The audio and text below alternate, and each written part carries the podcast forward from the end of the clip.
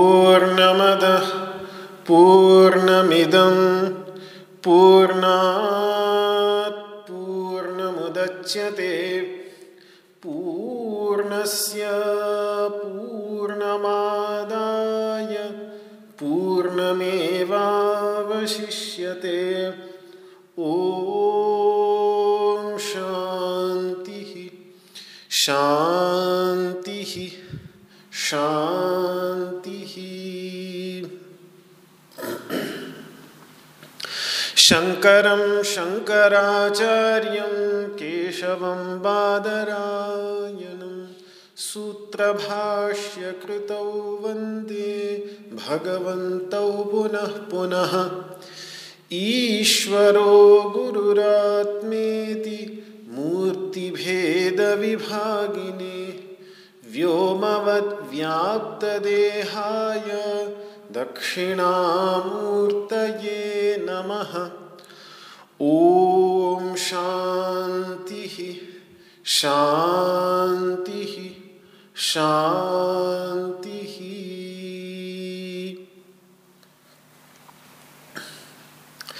मेघैर्मेदुरमम्बरं वनभुवः श्यामास्तमालद्रुम्।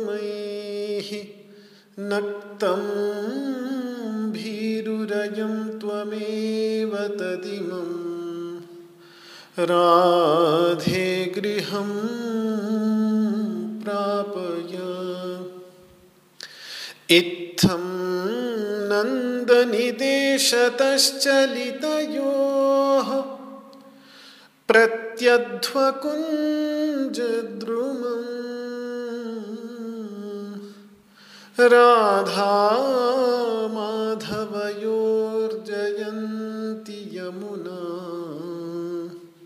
कूले रहः केलयः। ओम शांति शांति शांति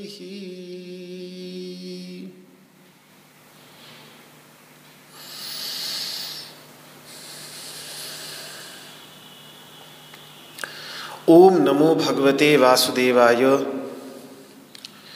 श्रीमद् भगवद गीता के तेरहवें अध्याय के चौंतीसवें श्लोक में भगवान श्री कृष्ण ने क्षेत्र और क्षेत्रज्ञ को अलग अलग समझकर, क्षेत्रज्ञ का जो वास्तविक स्वरूप है, परमात्मा स्वरूप, उसकी अनुभूति के लिए सर्वप्रथम साधन, ध्यान। ध्यान की योग्यता न होने पर, उसकी योग्यता लाने के लिए ज्ञान योग और ज्ञान योग की भी योग्यता न प्रतीत हो, न लगे तो फिर कर्म योग इस प्रकार से तीसरा साधन भगवान ने बताया। लेकिन यदि किसी कारणवश एकाग्रता न होने के कारण ध्यान न लग पाए, ऊहापोह की कुशलता होने के कारण विचारात्मक जो ज्ञान योग की साधना है, विचार रूप से जो की जाती है, ऊहापोह सामान्यतः आजकल हिंदी में पशुपश द्विविधा इन अर्थों में आ गया है, लेकिन संस्कृत में जैसा कल मैंने अर्थ किया था कि ऊहापोह का अर्थ होता है हर दृष्टि से। ऐसे भी एक ही विषय को साधक दृष्टि से भी और बाधक दृष्टि से भी, दोनों दृष्टियों से। एक बिंदु अगर हमने लिया है तो उस बिंदु के क्या साधक पहलू हैं और क्या बाधक पहलू हैं? दोनों ही पहलुओं से विरोधी और अनुकूल, दोनों ही पहलुओं से ठीक ठीक विचार करके सत्य का निर्धारण करना इसको कहा जाता था। संस्कृत भाषा में प्राचीन काल में ऊहापोह।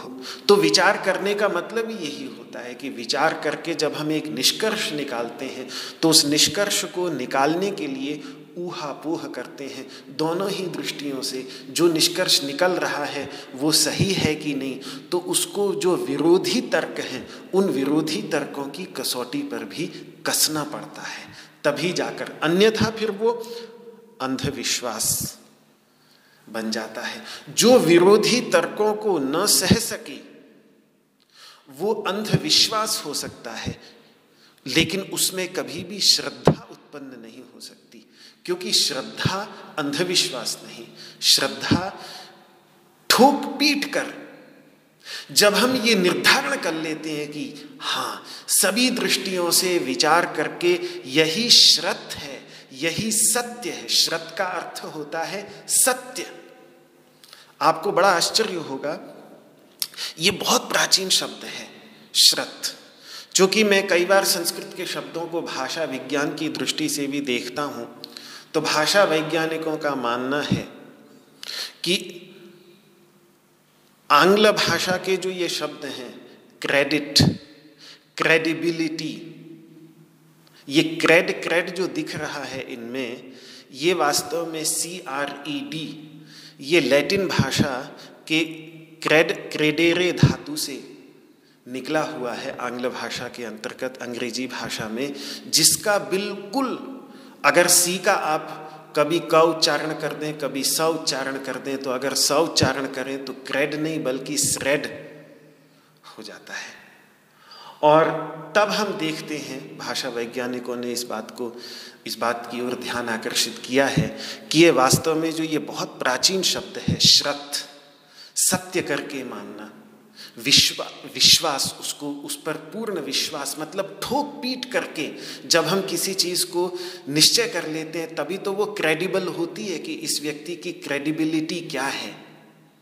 वो विश्वास जो ठोक पीट करके हर ओर से जो विश्वास बनता है, उस विश्वास को श्रद्ध श्रद्ध सत्य मानकर विश्वास पूर्वक उसको मानकर धारण करना, इसको कहते हैं श्रद्धा। तो ये बहुत ही प्राचीन शब्द है और ये अपने मूल रूप में, क्योंकि संस्कृत भाषा के जो बहुत ही प्राचीन, बहुत ही मौलिक शब्द हैं, वो ग्रीक, लैटिन, यानी यूनानी भाषा, रूमी, लैटिन का अर्थ हो गया रोम, इटली की जो भाषा है और इसके अतिरिक्त लेटविया, लिथुआनिया इत्यादि जो उत्तर उत्तरी यूरोप की प्राचीन भाषाएँ हैं, उन सभी के ऊपर संस्कृत भाषा का बड़ा ही अद्भुत प्रभाव वैदिक संस्कृत का, जर्मन भाषा के ऊपर तक भी रशन भाषा तक के ऊपर भी बहुत गहरा प्रभाव, वो सब वहाँ के जानते हैं, जो इस संदर्भ में अध्ययन करने वाले वैज्ञानिक लोग हैं। तो वो प्रभाव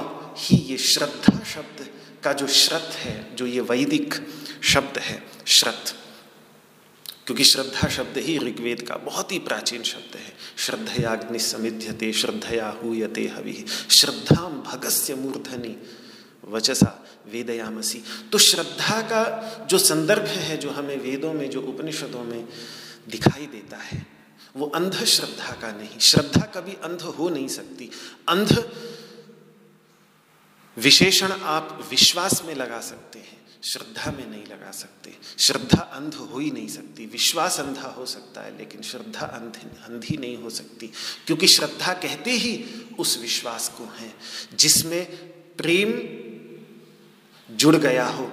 ठोक पीटने के बाद जब उसको अच्छी प्रकार से उसका परीक्षण करके, एक निष्कर्ष निकाल के, और उसके साथ जब प्रेम जुड़ जाता है, तब उसको श्रद्धा कहते हैं। इस अर्थ में थोड़ा सा विश्वास से श्रद्धा भिन्न है। तो ऊहापोह उसी ठोकने पीटने को ही कहा जाता है। ठोकना पीटना मतलब अच्छे से परीक्षण करके। पक्ष विपक्ष, इसीलिए हमारे शास्त्रों में जितनी भी दार्शनिकों ने विचार विमर्श किए, सब जगह पूर्व पक्ष, उत्तर पक्ष का बड़ा महत्व है। पूर्व पक्ष को पहले रखा जाता है और उसके बाद उत्तर पक्ष का विचार।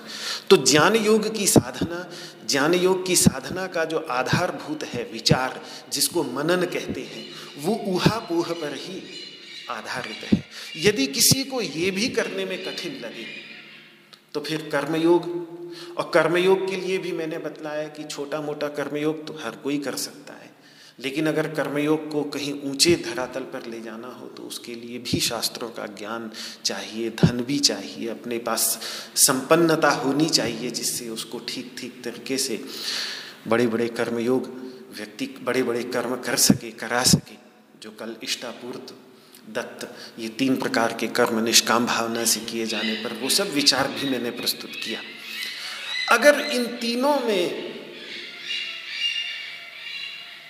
जिसके पास ये सब न हो, एकाग्रता भी न हो, ऊहापोह की कुशलता भी न हो, शास्त्रों का ज्ञान और धन संपत्ति भी न हो तो उस वो क्या करे? तो वो श्रवण तो कर ही सकता है। श्रवण करते करते अपनी योग्यता अनुसार मार्ग निकल ही आएगा। हर व्यक्ति के लिए, हर प्रकार के साधक के लिए। कर्मयोग भी, धन के अभाव में भी किया जा सकता है। भक्ति योग के लिए तो दिल की ज़रूरत है, जो हर इंसान के पास है ही। और ज्ञान योग के लिए ऊहापोह की उतनी कुशलता ना भी हो तो भी दूसरों को साधु संग करते हुए, जो संत जन हैं, उनको जब हम ऊहापोह करते हुए देखेंगे, उनको जब पक्ष विपक्ष करते हुए देखेंगे तो अपने आप उसकी भी पकड़ बनने लगेगी। और एकाग्रता की जो साधना है, एकाग्रता की अगर कमी है तो उस एकाग्रता के लिए कैसे आसन में, कैसे सीधे होकर बैठना चाहिए? कौन से मंत्र का जाप करते हुए अपने मन की एकाग्रता का अभ्यास कैसे करना चाहिए? वो सब मार्ग श्रवण मात्र से ही, साधु संग मात्र से ही, जिसको साधु संग कहा था चौथा मोक्ष द्वारपाल, उससे ही रास्ता निकलता चला जाता है। इसलिए सबसे सरल मार्ग श्रवण मात्र का मार्ग, उसको चाहे श्रवण कह लीजिए, उसको चाहे सत्संग कह लीजिए। उसका मार्ग भगवान पैतीसवें श्लोक में, जो आज का श्लोक है, उसमें प्रस्तुत करने जा रहे हैं। तो आइए, इस श्लोक का मिलकर हम उच्चारण करें। तीन बार और उसके बाद इस पर विचार करते हैं। अन्ये त्वेवमजानन्तः श्रुत्वान्येभ्य उपासते। तेऽपि चातितरन्त्येव। मृत्युं श्रुतिपरायणाः। अन्ये त्वेवमजानन्तः श्रुत्वान्येभ्य उपासते। तेऽपि चातितरन्त्येव मृत्युं श्रुतिपरायणाः। अन्ये त्वेवमजानन्तः श्रुत्वान्येभ्य उपासते। तेऽपि चातितरन्त्येव मृत्युं श्रुतिपरायणाः।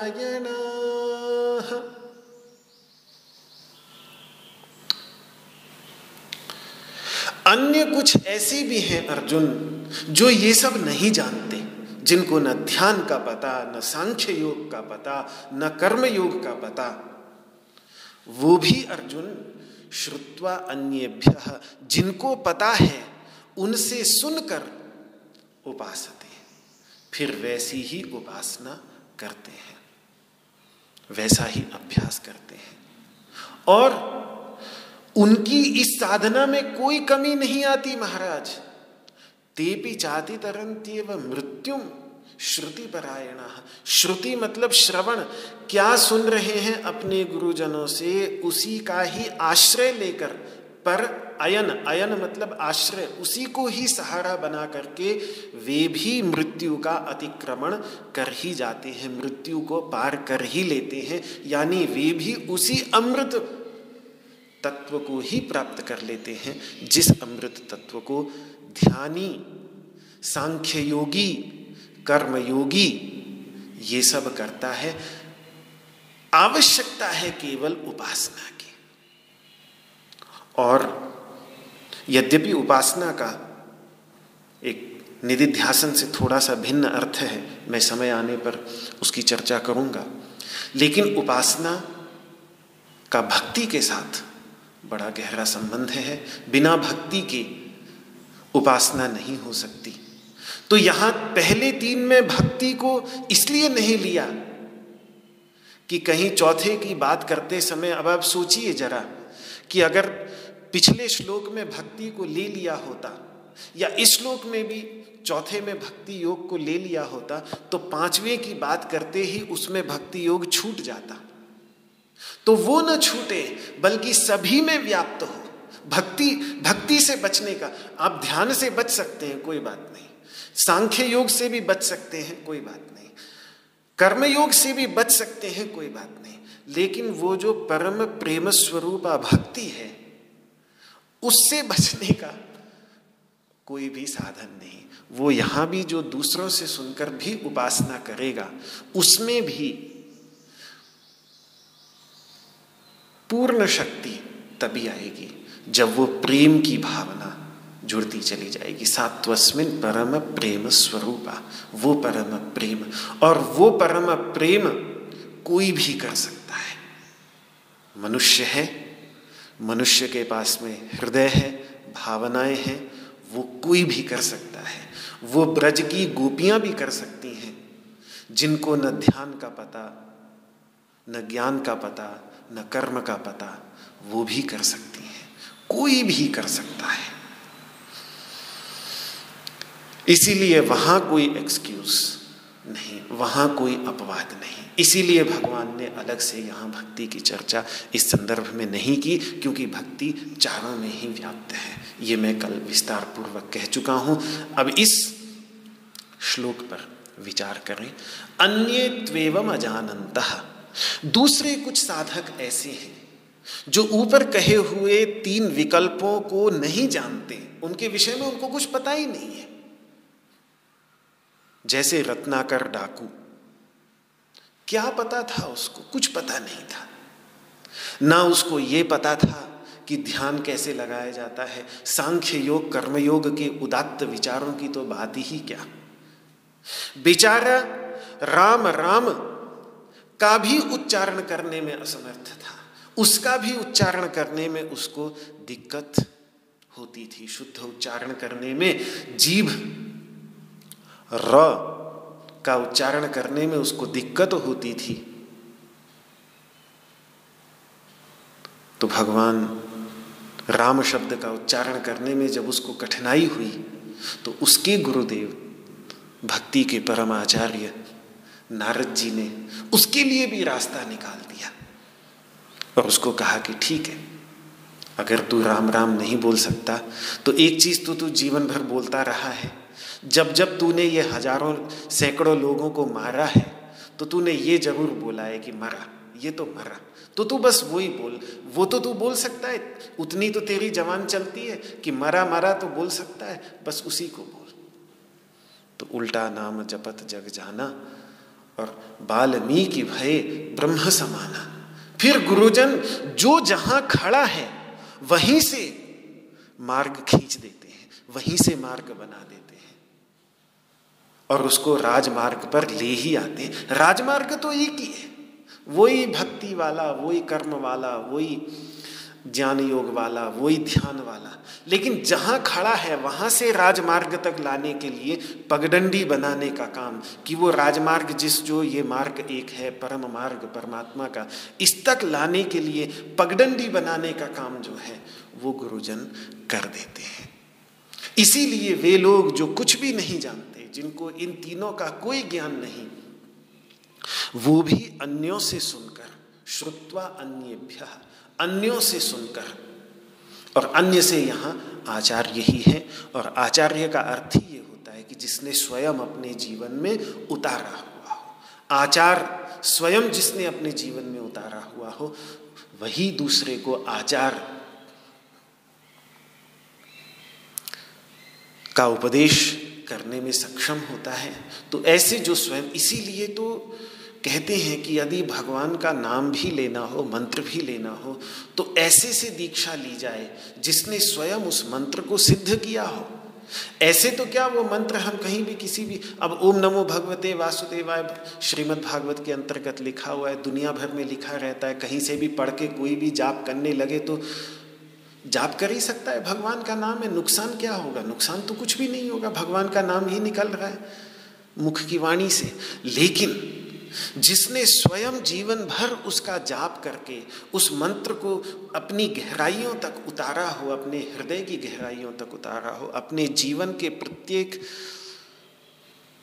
कोने कोने से उस मंत्र को, उस मंत्र को शोधित किया हुआ उस मंत्र में एक शक्ति भरी हुई हो उससे जब हम उसी मंत्र को प्राप्त करते हैं दीक्षा के रूप में तो वो जो मंत्र हम प्राप्त करते हैं, उसकी एक साधना की दृष्टि से बहुत गहरी शक्ति होती है, बहुत गहरी शक्ति हो जाती है। इसीलिए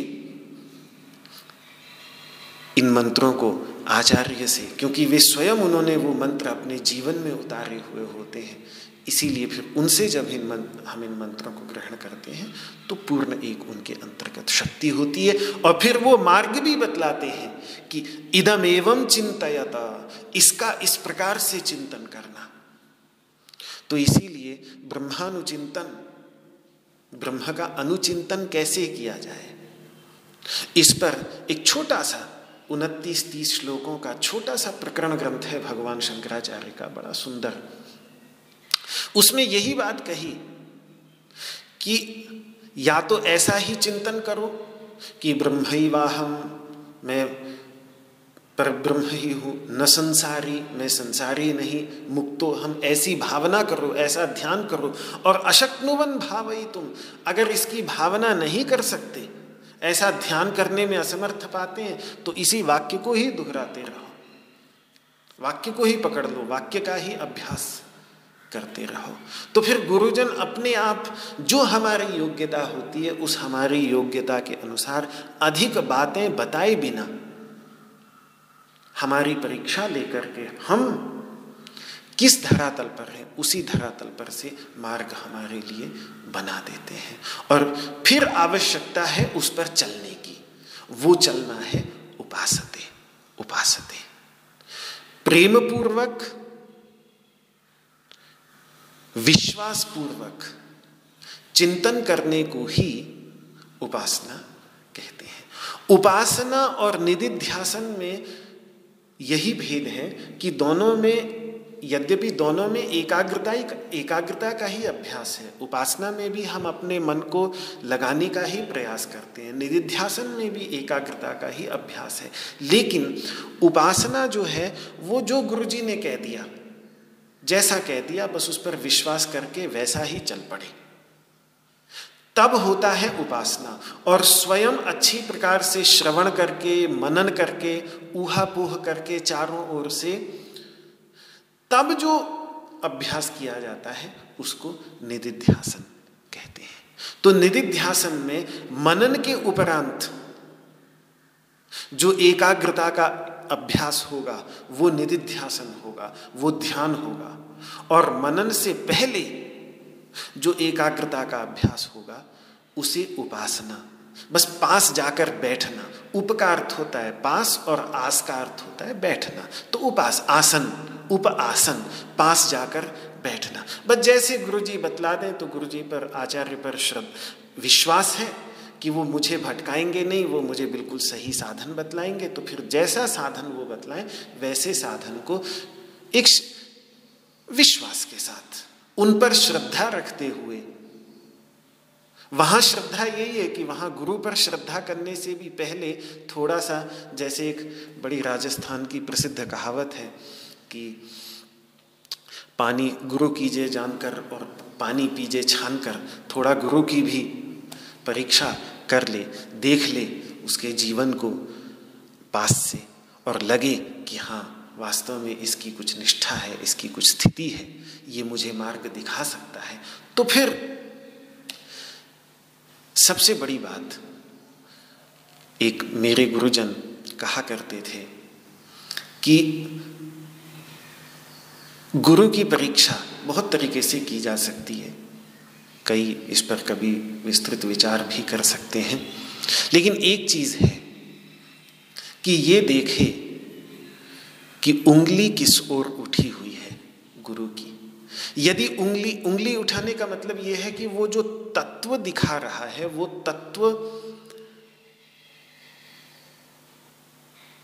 उपदेश करते समय, उसके उपदेश के केंद्र में शिष्य है या वो स्वयं है? यदि उसके उपदेश के केंद्र में शिष्य है तो तो गुरु ठीक है, तत्वमसी, तू वही है। अहम ब्रह्मास्मि उपदेश नहीं है, क्षमा करना। उपदेश वाक्य है तत्वमसी, लक्षण वाक्य है प्रज्ञानम ब्रह्म, अनुभव और अनुसंधान वाक्य है अयम आत्मा ब्रह्म। और अनुभव वाक्य है। शिष्य को जो अनुभव होगा, उपदेश सुनने के बाद, अनुसंधान करने के बाद, लक्षण समझने के बाद, जो स्वयं शिष्य को अनुसंधान होगा, वो है अहम ब्रह्मास्मि। गुरु जब उपदेश करता है तो वो अहम ब्रह्मास्मि का उपदेश नहीं करता। गुरु जब उपदेश करता है तो वो तत्वमसी का उपदेश करता है। वो त्वम को, यानी शिष्य को केंद्र में रखकर उपदेश कर रहा है। यदि शिष्य को केंद्र में रखकर वो उपदेश कर रहा है और शिष्य के शिष्य को प्रेरित कर रहा है कि वो शिष्य अपने अंतर्गत विद्यमान तत्व को खोजे, यानी शिष्य के ही हृदय में विद्यमान तत्व को खोजे, शिष्य को शिष्य पर ही वापस ले जाए। शिष्य को कहीं और ले जाने के बजाय शिष्य को अपने अंदर, यानी शिष्य के अंदर ढूँढने के लिए प्रेरित करे तो वो गुरु ठीक और यदि कोई गुरु अपने को केंद्र में रख रहा है तो फिर वहाँ थोड़ा सा विचारणीय है। वहाँ थोड़ा सा विचार करना पड़ेगा। महान गुरुजन कभी भी अपने को केंद्र में नहीं रखते। ये शास्त्रों में हमें देखने में आता है। वो केंद्र में रखते हैं तो सदैव अपने शिष्य को ही, क्योंकि कल्याण उस, उनको उन्हीं का ही करना है। श्रीमद् भगवद गीता में भी हम यही देखेंगे। भगवान श्री कृष्ण कोई निर्णय नहीं लेते अर्जुन के लिए। निर्णय सारे अंतिम अर्जुन के ही हैं। कृष्ण का उपदेश मात्र है और अंत में यही कह रहे हैं विमृश्य तदशेषेण यथेच्छसी तथा करो बस। जो बातें मैंने कही, उनका अपने अच्छी तरह से विचार करो, चिंतन करो और उसके बाद जो जो तुम्हें ठीक लगे वो करो। भारतीय वैदिक सनातन परंपरा में गुरु का कार्य इतना ही है कि शिष्य के मन में कहीं भी दुविधा है तो उस दुविधा को सुलझा दे। लेकिन अंतिम निर्णय हमेशा शिष्य का ही होगा। गुरु अंतिम निर्णय नहीं लेता कि तू ऐसा कर। ये कभी गुरु नहीं कहता। कम से कम जगत गुरु तो नहीं कह रहे हैं।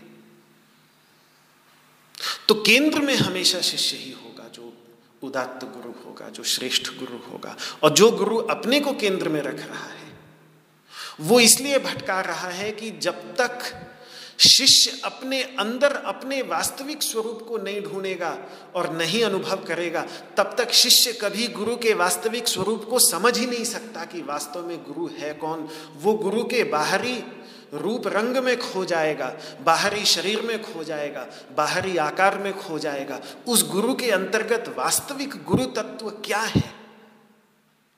उस गुरु तत्व को वो शिष्य नहीं समझ पाएगा। उस गुरु के अंतर्गत जो वो पूर्व के भी सबसे गुरुओं का सबसे बड़ा गुरु जो है सपूर्वेशम अभी गुरु हो जो पूर्व के अत्यंत प्राचीन काल के भी जो मानवीय गुरु हैं, उन गुरुओं के हृदय में जो विद्यमान गुरु है उस गुरु को जब तक अपने अंदर खोज कर नहीं समझेगा, तब तक वास्तविक गुरु तत्व को वो अपने गुरु को कभी समझ नहीं सकता।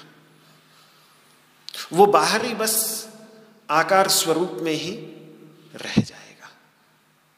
वहाँ से फिर नाम रूप में भटकाव हो सकता है।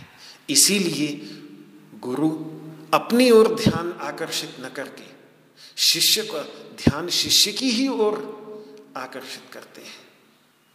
और जब वो बिल्कुल उसकी समझ हो जाए, जब वो अपने वास्तविक स्वरूप को समझ लेगा, तब फिर वो गुरु को, गुरु के भी वास्तविक स्वरूप को समझ लेगा।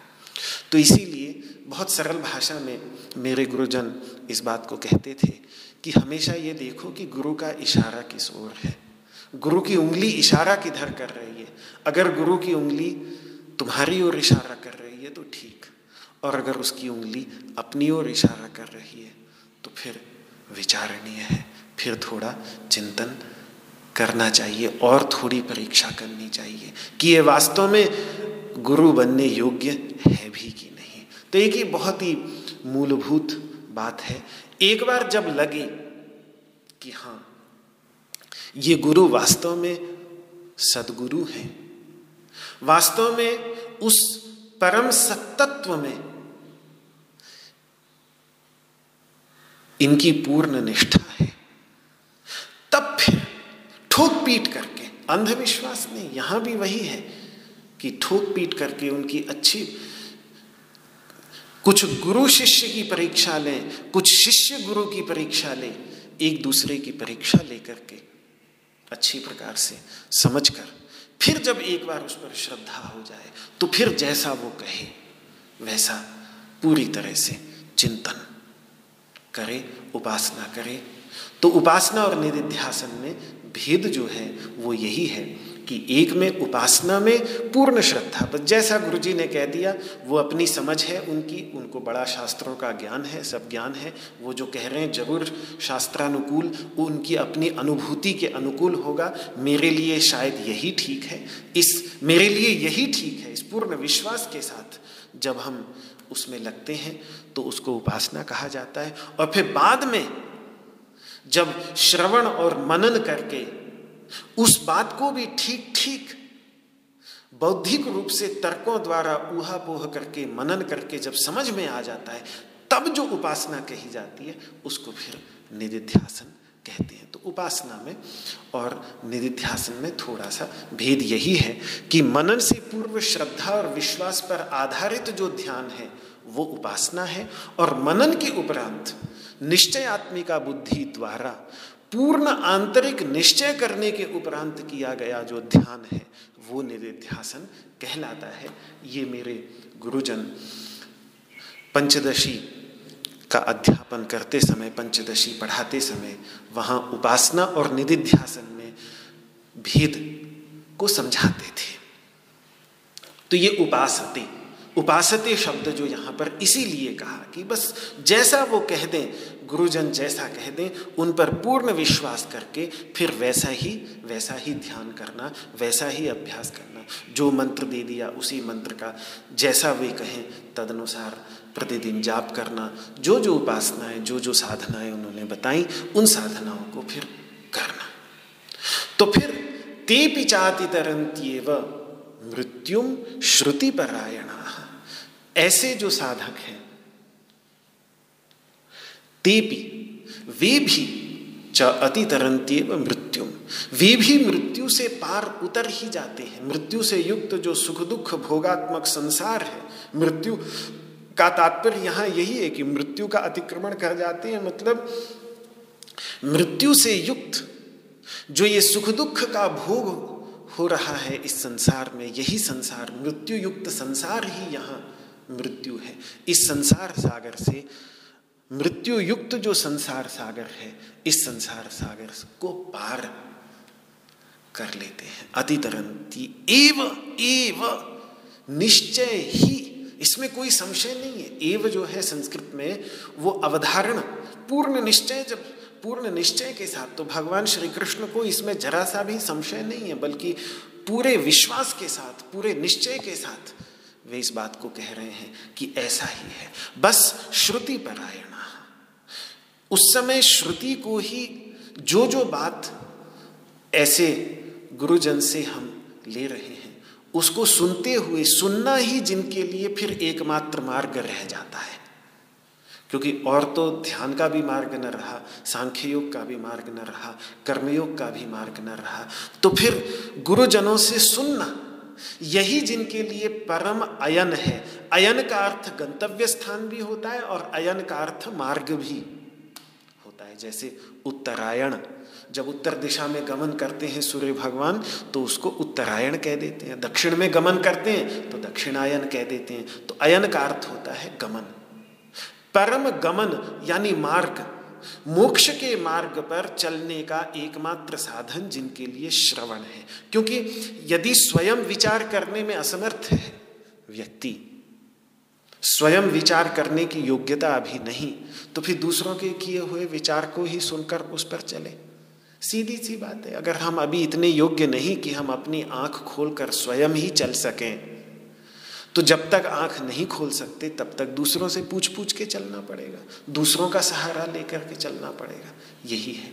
लेकिन एक बात और मेरे गुरुजन कहा करते थे कि गुरुजनों की एक विशेषता और होती है कि वो सहारा देते हैं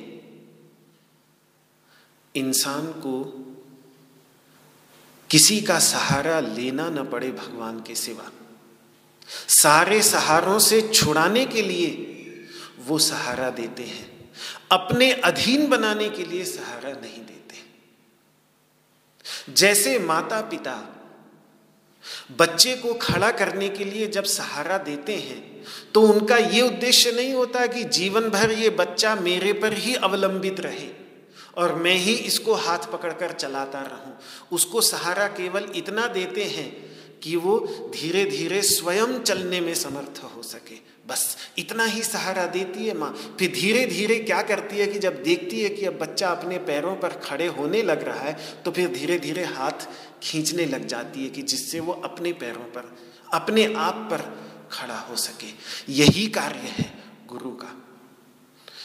वो गुरु जो चाहता है कि जीवन भर मेरा ही सहारा लेता रहे शिष्य, उसका ज़रूर कहीं ना कहीं अपना कोई स्वार्थ होगा। गुरु का तात्पर्य केवल इतना ही है। और इसीलिए कैलाश आश्रम ब्रह्म विद्या की जो एक ये परंपरा बड़ी अद्भुत, मैं बार बार कैलाश आश्रम का नाम इसलिए लेता हूँ कि मेरे अंदर बहुत सम्मान है। और कैलाश आश्रम एक आप इस कैलाश आश्रम की गहराई में जाएँगे तो आप देखेंगे कि ये भारतवर्ष के अधिकतर आश्रमों से कुछ मौलिक बातों में बहुत भिन्न है।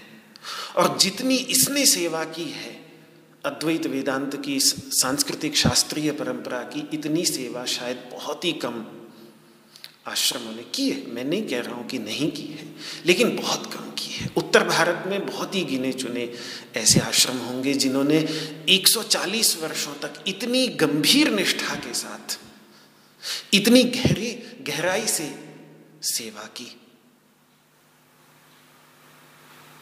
तो एक बहुत सारी विशेषताएँ हैं कैलाश आश्रम की, जो कैलाश आश्रम को और लोगों से, और आश्रमों से अलग करती हैं।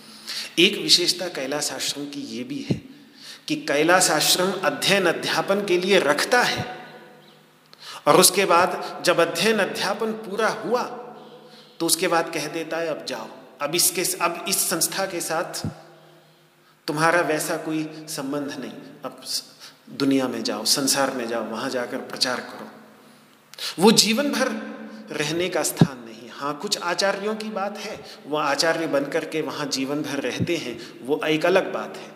लेकिन वो भी एक बार समाप्त हो जाए, वे चले गए तो उसके बाद वहाँ कैलाश आश्रम में कोई अपने नाम में दीक्षा नहीं दे सकता, यानी कोई भी अपना शिष्य नहीं बना सकता। जैसे मेरे भी, जिनसे मैंने अध्ययन प्राप्त किया, स्वामी विद्यानंद गिरिजी महाराज दशम पीठाचार्य कैलाश आश्रम के।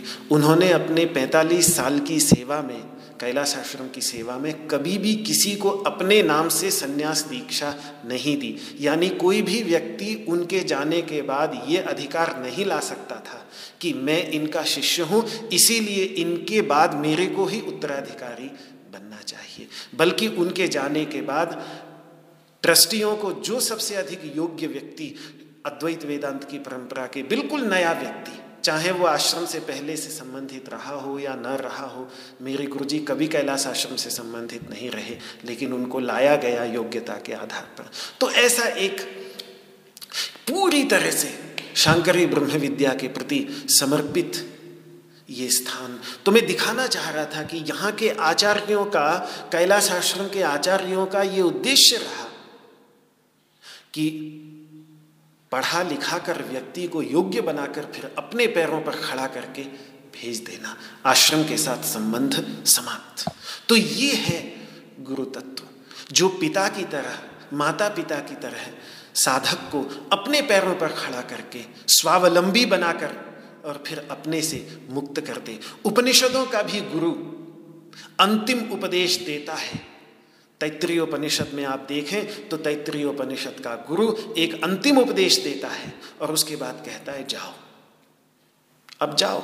ये उपदेश हो गया, ये अंतिम उपदेश है, ये उपदेश हो गया, अब इसके बाद मेरा तुम्हारा कुछ नहीं। जाओ। तो पूरी तरह से जब उसको लगता है कि अब ये स्वावलंबी हो गया तो अपने से अलग कर देता है। वो बात अलग है कि एक भावना तो जीवन भर बनी ही रहती है अपने गुरुजनों के प्रति। लेकिन भगवान शंकराचार्य गोविंद भगवत पाद के आश्रम में नहीं रहे। वो पूरे भारत में गोविंद भगवत पाद के पास गए, अध्ययन किया और उसके बाद पूरे देश में उन्होंने विचरण करके भारतीय संस्कृति का प्रचार किया। गोविंद भगवत पाद भी कोई अपने जीवन भर गोकर्ण में जब आज गोवा है, वहाँ पर जो उनके गुरु थे,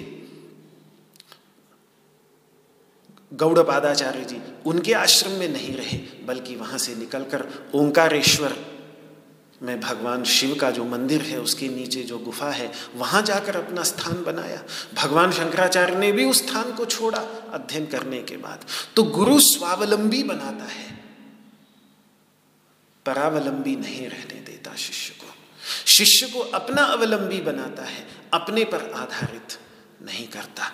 तो यदि कोई स्वयं कर, विचार करने में असमर्थ है तो महान गुरु वही है जो उसको धीरे धीरे स्वयं विचार करने में समर्थ बना दे। तो यदि हम स्वयं स्वाध्याय करेंगे तो वह स्वयं आँख खोलकर चलने जैसा होगा। पर यदि स्वयं स्वाध्याय नहीं कर सकते तो तब तक दूसरों के ही स्वाध्याय का श्रवण करना चाहिए। पर उन स्वाध्याय कराने वालों को भी ध्यान यही रखना चाहिए कि धीरे धीरे वो स्वाध्याय की भावना वो अपने श्रोताओं के अंतर्गत ऐसा ना हो कि जीवन भर उन्हीं को सुनते रहें, बल्कि वो स्वयं भी अपनी बुद्धि का प्रयोग करके स्वयं उस मार्ग पर धीरे धीरे उनको जैसे माता पिता बीच बीच में बच्चे का हाथ छोड़कर उनको चलाने का प्रयास करते हैं, जिससे वो अपने पैरों पर चलना सीखें। ये भी एक गुरु का बहुत बड़ा दायित्व। होता है, तभी उसको गुरु कहा जाता है। वैसे, गुरु तो बहुत बड़ा शब्द है, बहुत बड़ा शब्द है, बहुत बड़ा शब्द है, बहुत ही बड़ा शब्द है। लेकिन इनसे भी नीचे, किसी की बात यदि माननी हो, किसी की बात पर शास्त्रीय दृष्टि से विश्वास करना हो तो शिष्ट की बात की जाती है। शिष्ट। शिष्ट जन जिनको कहते हैं, उनकी बात की जाती है। गुरु तो बहुत बड़ा शब्द है, मैं शिष्ट पर बात करूँगा, क्योंकि शिष्ट ही बाद में गुरु बनता है। गुरु की परीक्षा करने का मतलब यह है कि पहले ये परीक्षा करनी चाहिए कि शिष्ट ये है कि नहीं। क्योंकि हमारे यहाँ श्रुति, स्मृति, शिष्टाचार और अंत में स्वस्य च प्रियमात्मन, अपने को क्या ठीक लग रहा है? ये चार कसौटियाँ धर्म की मानी गई हैं धर्मशास्त्रों के अंतर्गत। श्रुति ही श्रुति यानी वेद, फिर वेदानुकूल जो स्मृतियाँ हैं, गीता इत्यादि, गीता, पुराण, इतिहास महाभारत, रामायण इत्यादि, ये जो स्मृति ग्रंथ हैं, ये धर्म का दूसरा आधार स्तंभ है। इनसे भी यदि किसी बात का निर्णय न हो तो फिर शिष्टाचार कि हमारी, हमारे बीच कौन कौन शिष्ट हैं? कौन शिष्ट पहले हुए और कौन शिष्ट आज हैं? वे कैसा आचरण कर रहे हैं? उसको देखना चाहिए। तो शिष्टाचार, ये तीसरा तीसरा प्रमाण माना जाता है वैदिक धर्म के अंतर्गत। और फिर चौथा माना जाता है, स्वस्य च प्रियम। अपने को क्या ठीक लग रहा है? हमारे अंतर्गत भी एक विवेक बुद्धि होती है, सही और गलत की समझ। ये यम कहीं बाहर नहीं, ये यम हमारे अंतर्गत है। मनु संहिता में एक बहुत सुंदर श्लोक आता है कि प्रत्येक मानव के अंतर्गत विद्यमान जो यम है, उसके आदेश को सुनने की योग्यता जिसको आ जाए, उसको फिर कुरुक्षेत्र जाकर स्नान करने की आवश्यकता नहीं, उसको गंगा में स्नान करने की आवश्यकता नहीं। अगर ये जो यम अपने अंतर्गत बैठा, यम मतलब नियमन करने वाला, अंतर्यामी, यही यम का यही अर्थ है, नियमन करने वाला। तो वो जो अपने अंतर्गत बैठा हुआ है, उस, उसकी आवाज़ तो उसकी भी आवाज़ अगर, क्योंकि हम कभी भी कुछ भी गलत करते हैं तो कहीं ना कहीं एक दिल की गहराइयों में एक आवाज़ उठती है कि भाई गलत कर रहे हो, मत करो ऐसा। वो हम उसे अनसुना कर दें वो अलग बात है। लेकिन इसीलिए बाद में फिर अपने कर्म को छुपाते हैं, क्योंकि पता है गलत है। अंदर से आवाज़ आई है कि गलत है। तो बाद में छुपाते हैं, दूसरे लोगों को बताते नहीं, क्योंकि पता है गलत है। तो वो एक आवाज़, कितना भी गलत व्यक्ति क्यों ना हो, उसके हृदय की एक वो आवाज़ होती है। उस आवाज़ को भी बहुत बड़ा प्रमाण, चौथा प्रमाण माना है, लेकिन उस आवाज़ को भी बहुत बड़ा प्रमाण भारतीय संस्कृति के अंतर्गत माना गया है। तो जो तीसरा प्रमाण है, शिष्टाचार। शिष्ट शिष्ट कहते किसको है? तो जो तैतरीय उपनिषद में और धर्म सूत्रों के अंतर्गत शिष्ट का लक्षण किया गया है वो थोड़ा सा मैं आपके सामने रखता हूँ। फिर वहीं से हमारे गुरु की परीक्षा का भी लक्षण निकल कर आएगा कि एक तो वेदों के सार को जानने वाला हो, एक सम्मर्षि हो, विचार विमर्श करने में योग्य हो मतलब राग, द्वेष, बेचैनी उत्सुकता यानी प्रबल इच्छा इन दोषों से रहित होकर शास्त्रों के तात्पर्य का निर्णय निकालने में समर्थ हो और युक्त हो। युक्त के लिए भगवान श्री कृष्ण कहते हैं, यदा विनियतम चित्तम आत्मन्यवावतिष्ठते, निस्पृह सर्व कामेभ्यो युक्त इत्युच्यते तदा स्पृहा से रहित आत्मनिष्ठ हो, ब्रह्मनिष्ठ हो, स्पृहा से रहित हो तो युक्त कह लीजिए, चाहे योगी कह लीजिए। एक ही अर्थ है, युक्त होना चाहिए। एक तैत्रीयोपनिषद कहती है, आयुक्त होना चाहिए। आयुक्त का अर्थ होता है, दूसरा लगाए तब लगे, ऐसा नहीं।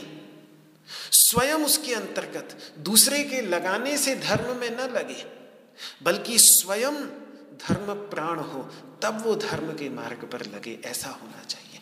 और अलुक्षाह रूखापन न हो, उसके अंतर्गत रूखापन। अगर आप वैदिक गुरुओं की भाषा देखें तो अपने शिष्यों के साथ जब बात करते हैं तो कितने मीठे, सौम्या सौम्या, प्रिय प्रिय श्रीमद् भगवद गीता में देखिए, भक्तों से में सखा चेती, रहस्यम हे तदुत्तम भगवान श्री कृष्ण अर्जुन को बार बार प्रिय कह रहे हैं, अपने प्रियतम बतला रहे हैं। तो बड़ा प्यार झलक रहा है, बहुत प्रेम। तो जिस सिद्ध महापुरुष ने अपने जीवन में मैत्री और करुणा, ये दोनों उतार लिए हैं, उसके प्रत्येक, ऐसा नहीं, अगर कभी आवश्यकता होगी तो कल्याण के लिए वो क्रोध भी अवश्य करेगा। ये मैं नहीं कह रहा हूँ कि क्रोध नहीं करेगा, लेकिन वो कल्याण की भावना सामान्य रूप से उसके अंतर्गत प्रेम और करुणा, ये दोनों के दोनों कूट कूट कर मैत्री और करुणा की भावना कूट कूट कर भरी होगी। इसलिए रूखापन नहीं होगा तो अलूक शाह और धर्म कामा हस्यु और धर्म की ही कामना होगी, लाभ पूजा पूजादि की कामना नहीं होगी। तो फिर तैत्रीयोपनिषद कहती है यथा ते तत्र वर्तेरन वे जैसा करें, वैसा करो। एश आदेश, यही आदेश है, यही उपदेश है। तो खुद वेद भगवान ऐसे शिष्ट व्यक्ति के आचार को प्रमाण मानते हैं। इसी तरीके से बौधायन धर्म सूत्र के अंतर्गत भी शिष्ट कहा है, ऐसे व्यक्ति को जो विगत मत्सर है, जिनके अंतर्गत मात्सर्य दोष न हो, मात्सर्य दोष होता है, दूसरे के गुण में भी दोष देखना, दूसरों के गुणों को सहन न कर पाना, ऐसे जिसके अंतर्गत भावना अहंकार न हो, अधिक परिग्रह की भावना न हो धन लोलुपता न हो, दंभ न हो, यानी दूसरों को दिखाने के लिए धर्म का मार्ग न लिए हुए हो, दर्प न हो, लोभ न हो, मोह न हो, क्रोध न हो। इत्यादि बहुत सारी बातें। शिष्ट का लक्षण शास्त्रों में शिष्ट किसे मानना चाहिए, इस पर बहुत गहराई से विचार किया है और ये ठीक ठीक लगे। ये व्यक्ति शिष्ट है, शिष्टता के लक्षण इसके जीवन में दिख रहे हैं। तो परीक्षा करने के बाद फिर जब हम उसके आचरण को प्रमाण मानकर वैसा ही आचरण करने लगते हैं तो फिर वो भी एक साधना का मार्ग बनता चला जाता है। तो ये बात हमने यहाँ पर देखी। शिष्ट पर और भी विचार किया जा सकता है। बहुत विस्तृत विचार शास्त्रों में, शिष्ट पर, न्याय दर्शन इत्यादि ग्रंथों में भी शिष्ट किसे मानना? क्योंकि अंततः वेद की प्रामाणिकता भी इसीलिए है कि शिष्ट जनों द्वारा परिगृहित है शिष्ट जनों द्वारा उपदिष्ट है। इसीलिए वेद को प्रमाण मानते हैं। इसीलिए शिष्ट पर इतना महत्व प्राचीन दार्शनिकों ने दिया है। आज कुछ ऐसा दुर्भाग्य है कि इन बातों को हम ज़्यादा नहीं बोलते, इन बातों पर ज़्यादा विचार नहीं होता। लेकिन शिष्य पर ज़ोर तो बहुत है, लेकिन शिष्ट पर ज़ोर नहीं है। शिष्ट के विषय में सुनने में कम आता है। सब लोग शिष्य की बातें तो करते हैं। ये तो कहते हैं, शिष्य योग्य होना चाहिए, शिष्य योग्य होना चाहिए, शिष्य योग्य होना चाहिए। लेकिन गुरुजन अपने बाज़ार को चमकाने के लिए शिष्ट की बात जरा कम कम करते हैं। ये पूछना कि शिष्ट भी है कि नहीं, ये प्रश्न जरा आज के समाज में कम उठता है, लेकिन प्राचीन वैदिक धर्म की विचारधारा में शिष्य ही नहीं, शिष्य से पहले शिष्ट शिष्ट पर बहुत विचार किया जाता है। तो ये प्रसंग अब जो यहाँ पर चल रहा है इस प्रसंग पर भगवान यहाँ अन्यभ्य उपासते, अन्य जो शिष्ट हैं, शिष्य का ही भूतकाल है शिष्ट, यानी जो स्वयं किसी के शिष्य रहकर, और शिष्य का अर्थ होता है शासन के योग्य, और शासन का अर्थ होता है शासन यहाँ वो शासन नहीं जो सरकार शासन चलाती है, यहाँ शास है उपदेश, क्योंकि शासन का एक अर्थ एक तो होता है, राजा एक शासन करता है, वो एक शासन हो गया। हम जिस शासन की बात कर रहे हैं, वो शासन है उपदेश अर्थ में, क्योंकि शास धातु के दो अर्थ होते हैं। एक होता है साम्राज्य चलाना, राजपाट चलाना, वो भी एक अर्थ है, जिस अर्थ में आजकल प्रसिद्ध है, शासन, प्रशासन। किनका शासन चल रहा है भाई? फलाने हैं, उनका शासन चल रहा है। तो उस अर्थ में। लेकिन यहाँ शास धातु का दूसरे अर्थ में है। दूसरा अर्थ है उपदेश। शास का एक अर्थ उपदेश भी होता है। तो शासन का एक इसीलिए अथ योगानुशासनम। अब हम योग का अनुशासन करते हैं मतलब योग का उपदेश करते हैं, योग सूत्र के प्रारंभ में। शब्दानुशासन, व्याकरण को शब्दानुशासन कहते हैं। क्यों? क्योंकि वहाँ शब्द का शासन यानी शब्द का उपदेश किया जाता है। तो एक शासन का अर्थ ये भी होता है उपदेश। और जो शासन के योग्य हो उसको कहते हैं शिष्य। गीता के मूल में भी यही है। शिष्य स्तेहम शाधि। शाधि जो है वो शास धातु का ही रूप है। शिष्यस्ते हम अर्जुन बोल रहा है, मैं आपके द्वारा शासन किए जाने योग्य हूँ मतलब आपके द्वारा उपदेश किए जाने योग्य हूँ, शिष्य हूँ। साधी आप मेरा शासन करिए मतलब मेरे पर उपदेश कीजिए, मुझे उपदेश दीजिए। साधी माम त्वाम प्रपन्नम, क्योंकि मैं आपकी शरण में जा रहा हूँ। पूर्ण विश्वास था अर्जुन को कि कृष्ण से बड़ा शिष्ट पुरुष मिल नहीं सकता। मुझे पूरे संसार में, इसलिए वो उनको पहले ही उसने चुना था। क्यों गया था द्वारका में? इसीलिए चुना। तो शिष्ट है वो, इसीलिए चुना। तो जो शासन के योग्य हो, यानी उपदेश के योग्य हो, उसको कहते हैं शिष्य। और जो उपदेश शिष्य को दिया जाता है, उसको बोला जाता है शासन। अभी जो मैं शिष्ट के संदर्भ में उपदेश तैत्रीयोपनिषद के बोल रहा था, उसके भी अंत में यही है ए तद अनुशासनम एवं अनुशासितव्यम, यही अनुशासन है, यही उपदेश है, ऐसा ही अनुशासन किया जाना चाहिए। तो वहाँ भी उपदेश अर्थ में अनुशासन, शासन शब्द का प्रयोग किया गया है। तो जो शासन को प्राप्त करता है, उस, जो शासन के योग्य है, जो अधिकारी है उस शासन का, उसको कहते हैं शिष्य। और शिष्य जब उस शासन को प्राप्त करके, उस उपदेश को प्राप्त करके, अपने जीवन में पूरी तरह से उतार ले, तब उसको कहा जाता है शिष्ट। शिष्ट का अर्थ होता है अनुशासन से संपन्न, उपदेश से संपन्न, ज्ञान से संपन्न। उसको कहा जाता है शिष्ट।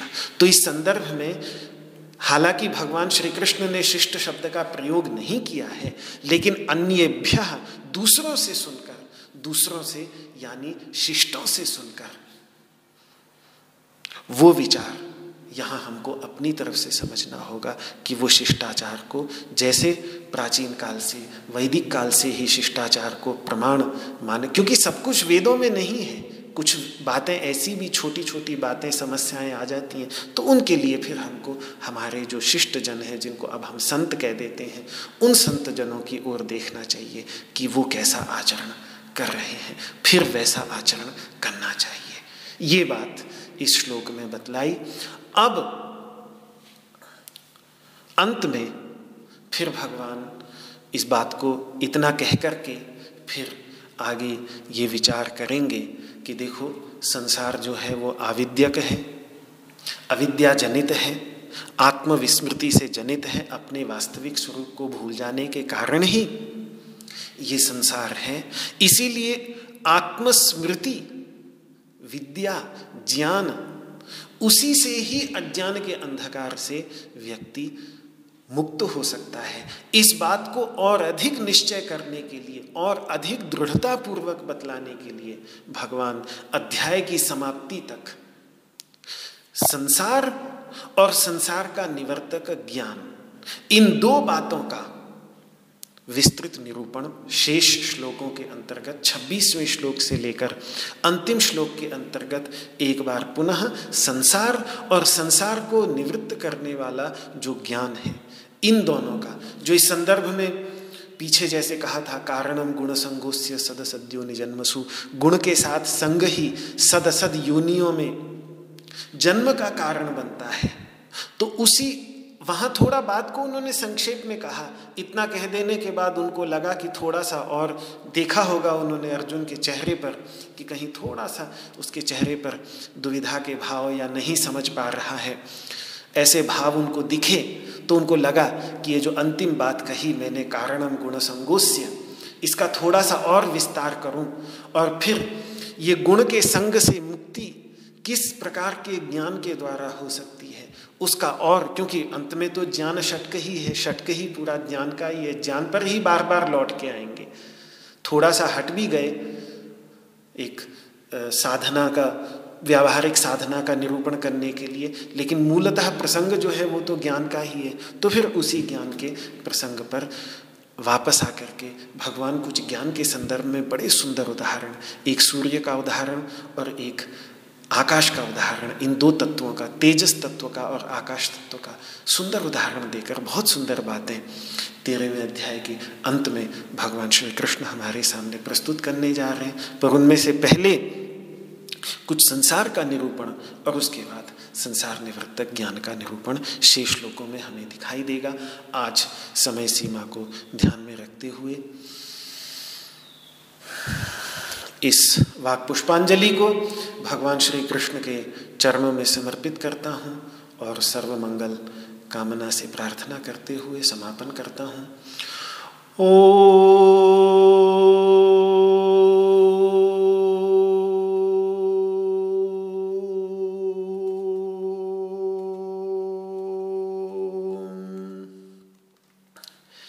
सर्वे भवन्तु सुखिनः, सर्वे सन्तु निरामयाः, सर्वे भद्राणि पश्यन्तु।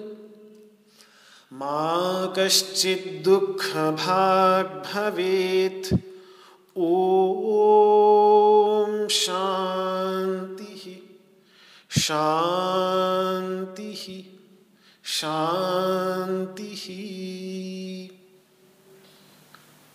श्री कृष्णार्पणमस्तु आपको मेरा हाथ जोड़ करके प्रणाम। जय श्री कृष्ण जय श्री कृष्ण जय श्री कृष्ण